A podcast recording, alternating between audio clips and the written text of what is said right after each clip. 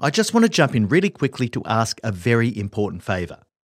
We know that most of you who listen to No Bullshit Leadership haven't yet hit the subscribe or follow button on your favourite podcast player.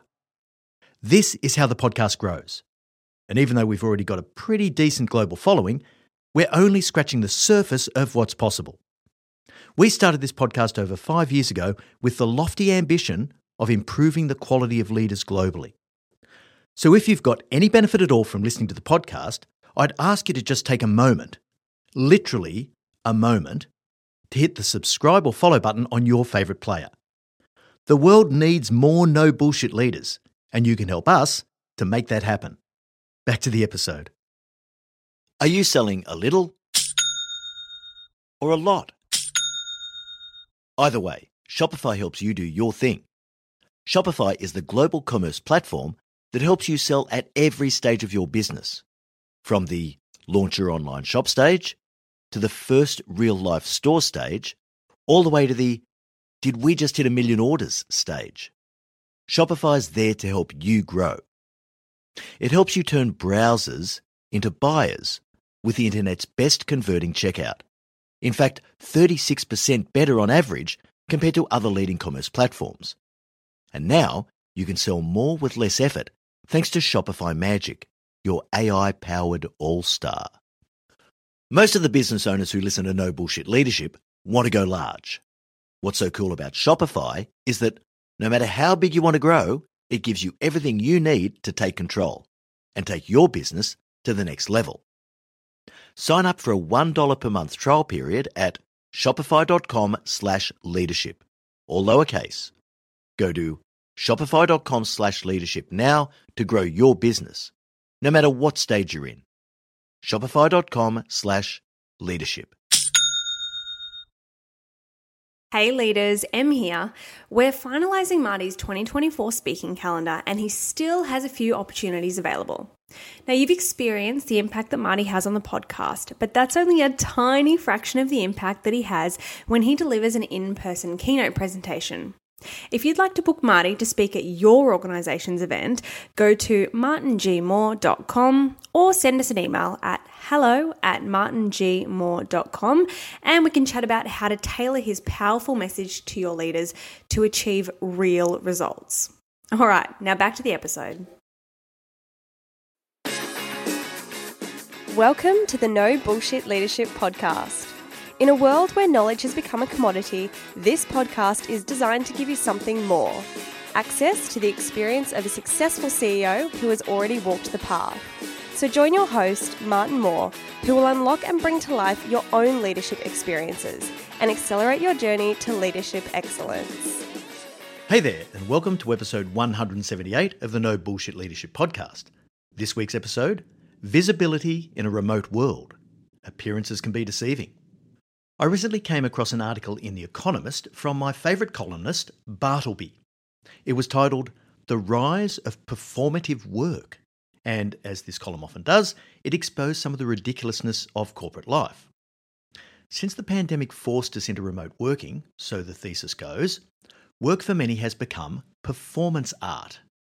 It seems that many people are now pursuing the goal of appearing to be busy rather than actually delivering real, valuating work the activity becomes the end rather than the means to an end. Now, this is nothing new. There's always been a fair share of people in the office environment that did exactly this, appearing to be busy while achieving little.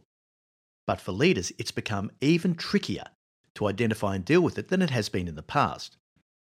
How can you tell when someone's replacing real work with demonstrations of their own busyness? We all like to think that we'd be able to spot this a mile away as leaders, but sometimes it's more complicated than we might imagine. Today's episode is all about recognising and managing those in your team who are potential Oscar nominees for the award of Best Performance in a Work Role. But also, as no bullshit leaders, we're really serious about eating our own dog food. So, this also provides an opportunity for us to reflect on the things that we do to busy ourselves that might allow us to avoid the hard work of leadership.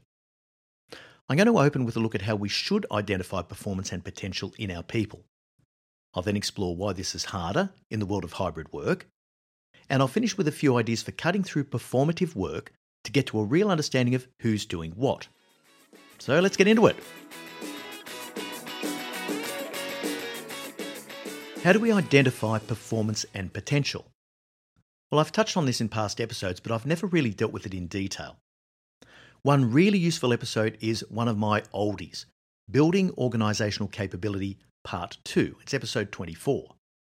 But we also have, obviously implied by the name, Building Organisational Capability Part 1. So, episodes 23 and 24, respectively, are definitely worth a listen.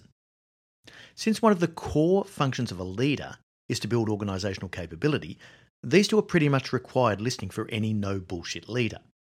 If you haven't listened to these before, or even if you just haven't listened to them for a while, I'd strongly recommend that you do that before you forget. So either find them in the back catalogue of your favourite podcast player, or you can get them by going to yourceomentor.com forward slash episode 23 or forward slash episode 24. Identifying potential has long been a bit of a black art, but even evaluating performance can be quite difficult. With performative work, both performance and potential come into play. Now, the organisations that are best at this have a structured process for evaluating potential and performance, and this is often called talent and succession planning. In well run processes, when managers rate their people, they have to provide evidence and justification of any rating bestowed upon them. There's a clear distinction between performance and potential. Performance looks backwards. What did this person achieve and how did they achieve it? How did it compare to our standards? And was it above the minimum acceptable standard? Was it exceptional? Was it below expectations? Potential looks forward. What are they likely to do in the future based on their past performance and some other observable indicators? Now, just remember there's no potential without performance, so you need to start there. Evaluating performance has to be done in a structured way so that it isn't unduly influenced by our inbuilt biases and perceptions. For example, we will always have a tendency to rate someone we like and get on with above someone that we don't click quite as well with. Now, it's unavoidable, and the best weapon in our arsenal to combat this is the knowledge and acceptance that these biases are present in all of us. There are three main ways to ensure objectivity in performance evaluation.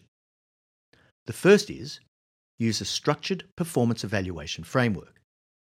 Now, many leadership books and studies suffer from the problem of not establishing clear criteria up front. Dependent and independent variables, for those of you who know your statistics. Thus, the conclusions suffer from attribution bias, looking at an outcome retrospectively and then trying to explain the observed results. It's exactly the same here. If you have clear criteria for performance categories and standards, you can evaluate your people against a predetermined framework much less likely to be gamed. The second thing is to ensure that your performance criteria that you select are multidimensional. Now, it's really easy to fall in love with someone who produces great results in one performance dimension. For example, driving excellent commercial outcomes. But they may be terrible in other areas like working with others or leading people. Predetermined categories that cover the range of performance areas will keep you and your people honest.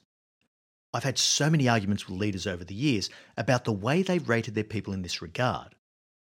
When an executive once rated one of his direct reports as an exceptional performer, it was really easy for me to have this conversation. It went something like this Sure, mate, if you only look at his ability to come up with innovative ideas, he probably gets six out of five. But if you look at his leadership, it's probably two out of five. His commercial acumen is probably three out of five, and his ability to work across boundaries is generous when we say it's one out of five. To me, when you take into account all the dimensions of leadership performance, he looks like an underperformer, not an exceptional performer. The third key to a successful and structured performance evaluation is to seek a range of opinions. If you want to overcome your biases of affiliation, recency, and identification, seeking other views from people who work with certain individuals can be extremely helpful. And this is an area, of course, in which 360 degree feedback can be invaluable. Once you've got performance sorted out, then there's potential. Now, it's different from performance in that just because someone can do a job really well at their current level doesn't mean they're going to be able to do the job as well at the next level up. It's hard enough to evaluate performance which is pretty much there for everyone to see. To then make an assessment of whether someone will perform in the future is even harder. So, how do you work this out? Well, I've made more mistakes than most in my career when assessing people's potential. I've many times in the past promoted really good middle managers to more senior roles, only to see them not cope with the demands of that level. So, what should you look for? Well, once again, it should be methodical and look at both the capabilities and behaviours that are required at the next level up, whatever that next level is for the individual. The number one capability test is to ensure the individual has sufficient abstract reasoning capability to handle the additional complexity of the next level up. The higher up you go, the more important this is. There's a fairly standard aptitude test to measure abstract reasoning capability that's well worn and reliable. I've learned over time not to hire anyone into a more senior role without administering this test and knowing exactly what their appetite for complexity is. For me, that's the most important marker to answer the question Does this person have the capability to handle the demands of the job at the next level up? After that, you can look at a person's core values. Now, values are really hard, if not impossible, to change, so you better make sure they're what you want.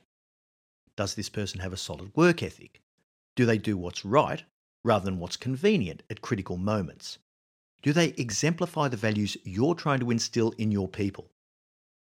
Then there's a range of other behavioural indicators. Now, in episode 24, I went through a checklist of the types of things that you'd use to assess whether or not a leader is likely to grow. We actually produced a free downloadable from that episode, so it's definitely worth getting it from the website, yourceomentor.com forward slash episode 24. Just to give you an idea of this, it incorporates things like is someone willing to take on tougher and tougher challenges? Do they have the ability to learn from their mistakes and not repeat them? Do they have the confidence to take calculated risks to improve the value of their outcomes?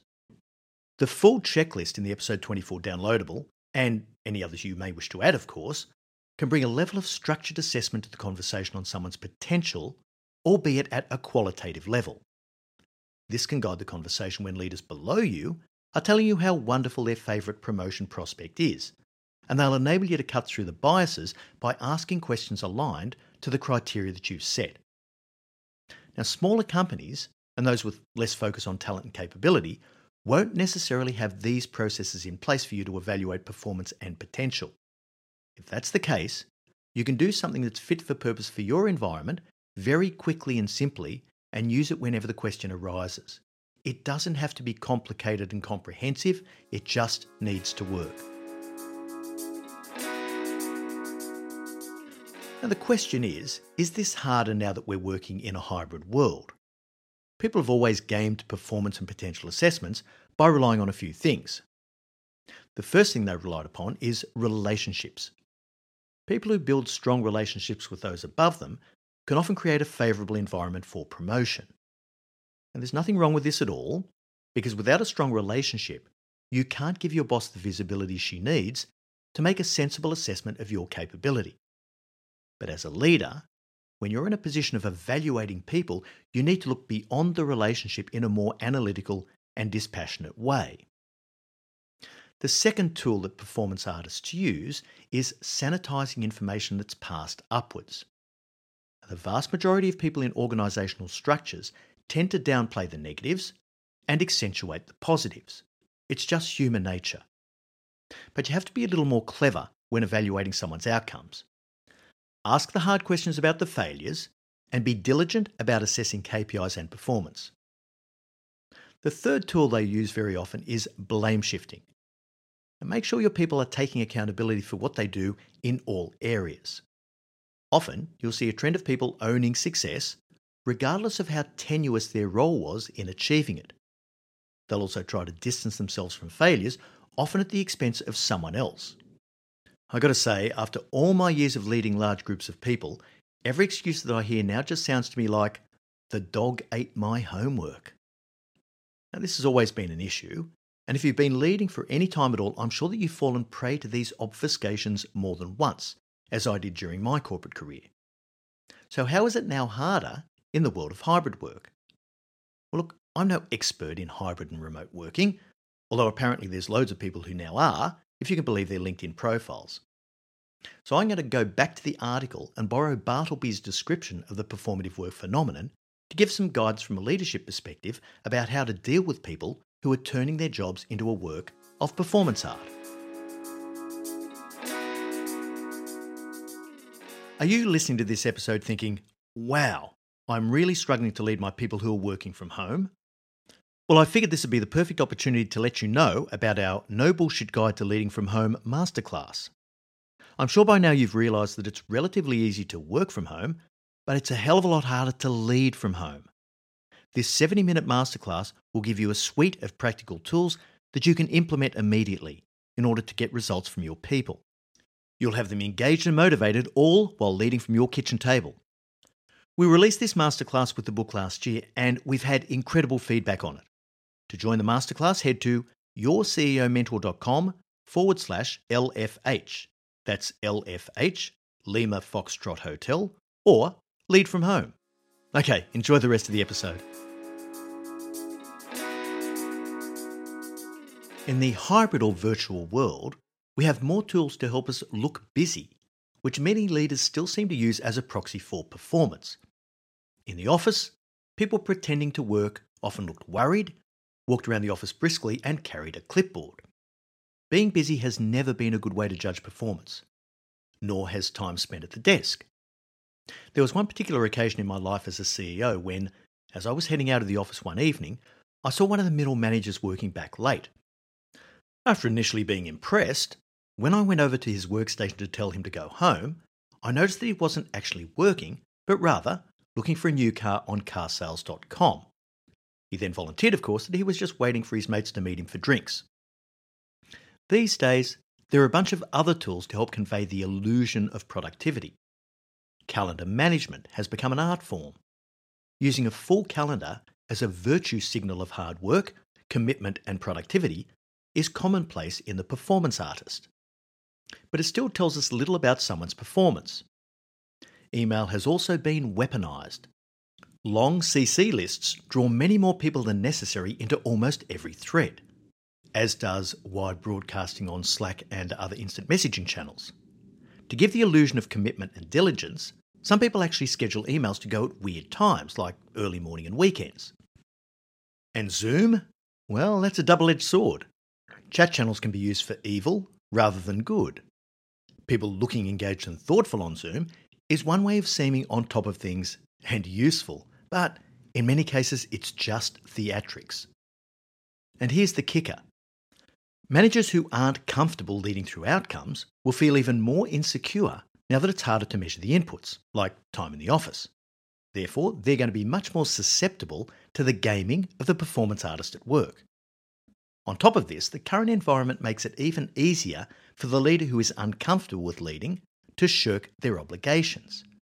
It's pretty easy to skip difficult conversations by saying, Oh, everyone's meetinged out, so they'll be really grateful to not have another one. Enter the most interesting concept of Bartleby's article optimal busyness. What an insightful concept. The theory goes that leaders will seek to achieve a level of busyness that neither overwhelms them nor leaves them with much time to think. So, this gives the illusion of progress by hitting many small milestones while achieving very little. And of course, managers who are worried about losing sight of the slackers will always resort to micromanagement as their go to remedy. So, having said all of that, what's my evaluation of the situation? Well, performative work has always been in our corporate work culture to some extent. But now, the latest trends in technological and social change have made this much more streamlined. That is to say, it's easier for someone to get by on the strength of their performative work and harder for a leader to recognise it. How do we cut through performative work in our hybrid world? Well, it can be a little tricky for sure.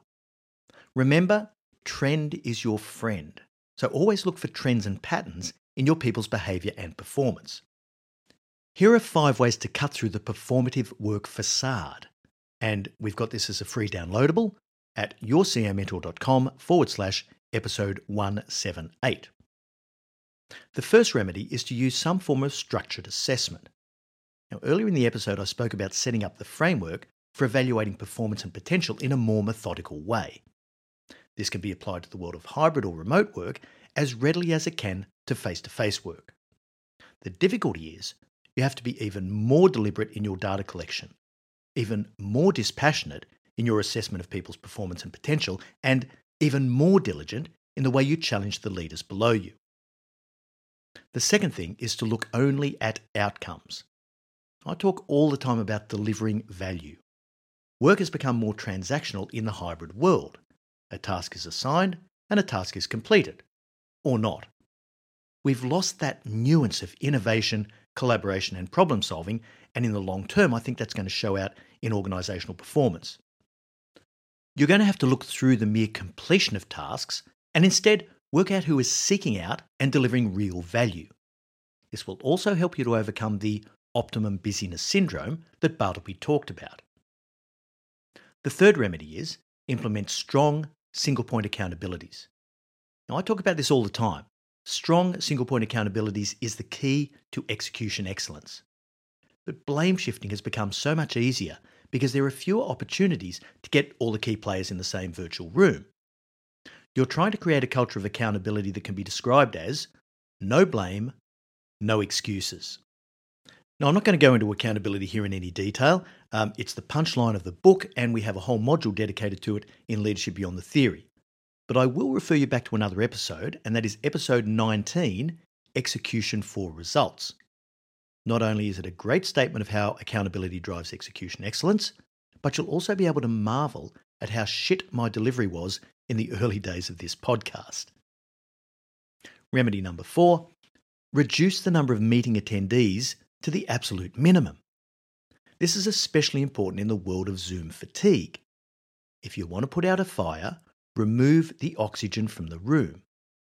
Busy work thrives on meetings remove the expectation of busyness and instead make a virtue of efficiently delivering value. If you can do this, you'll change the paradigm. What gets measured gets managed, and what gets rewarded gets done. Reward the right things.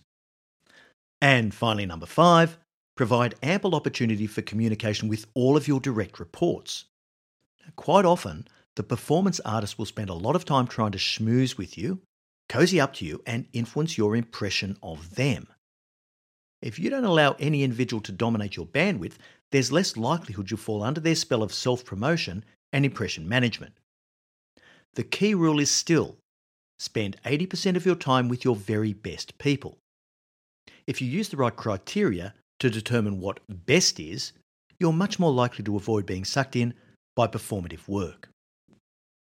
We've covered a lot of ground in this episode, so let's just tie some of the ends together. It's true that it's harder when working remotely to identify, manage, and grow the talent and capability of your team. But there have always been those in the workplace, in organisations large and small, that spend more time avoiding work than actually doing it. They spend their energy shoring up their power and status through politics rather than performance. And ambitious people will always try to find the fastest way to the top. If you're a great leader, only the ones who are doing it the right way will actually get there. All right, so that brings us to the end of episode 178. Thanks so much for joining us. And remember, at Your CEO Mentor, our purpose is to improve the quality of leaders globally. So please share this episode with your leadership network, subscribe, rate, and review the podcast on whatever your favourite player is. I look forward to next week's episode Survival of the Fittest.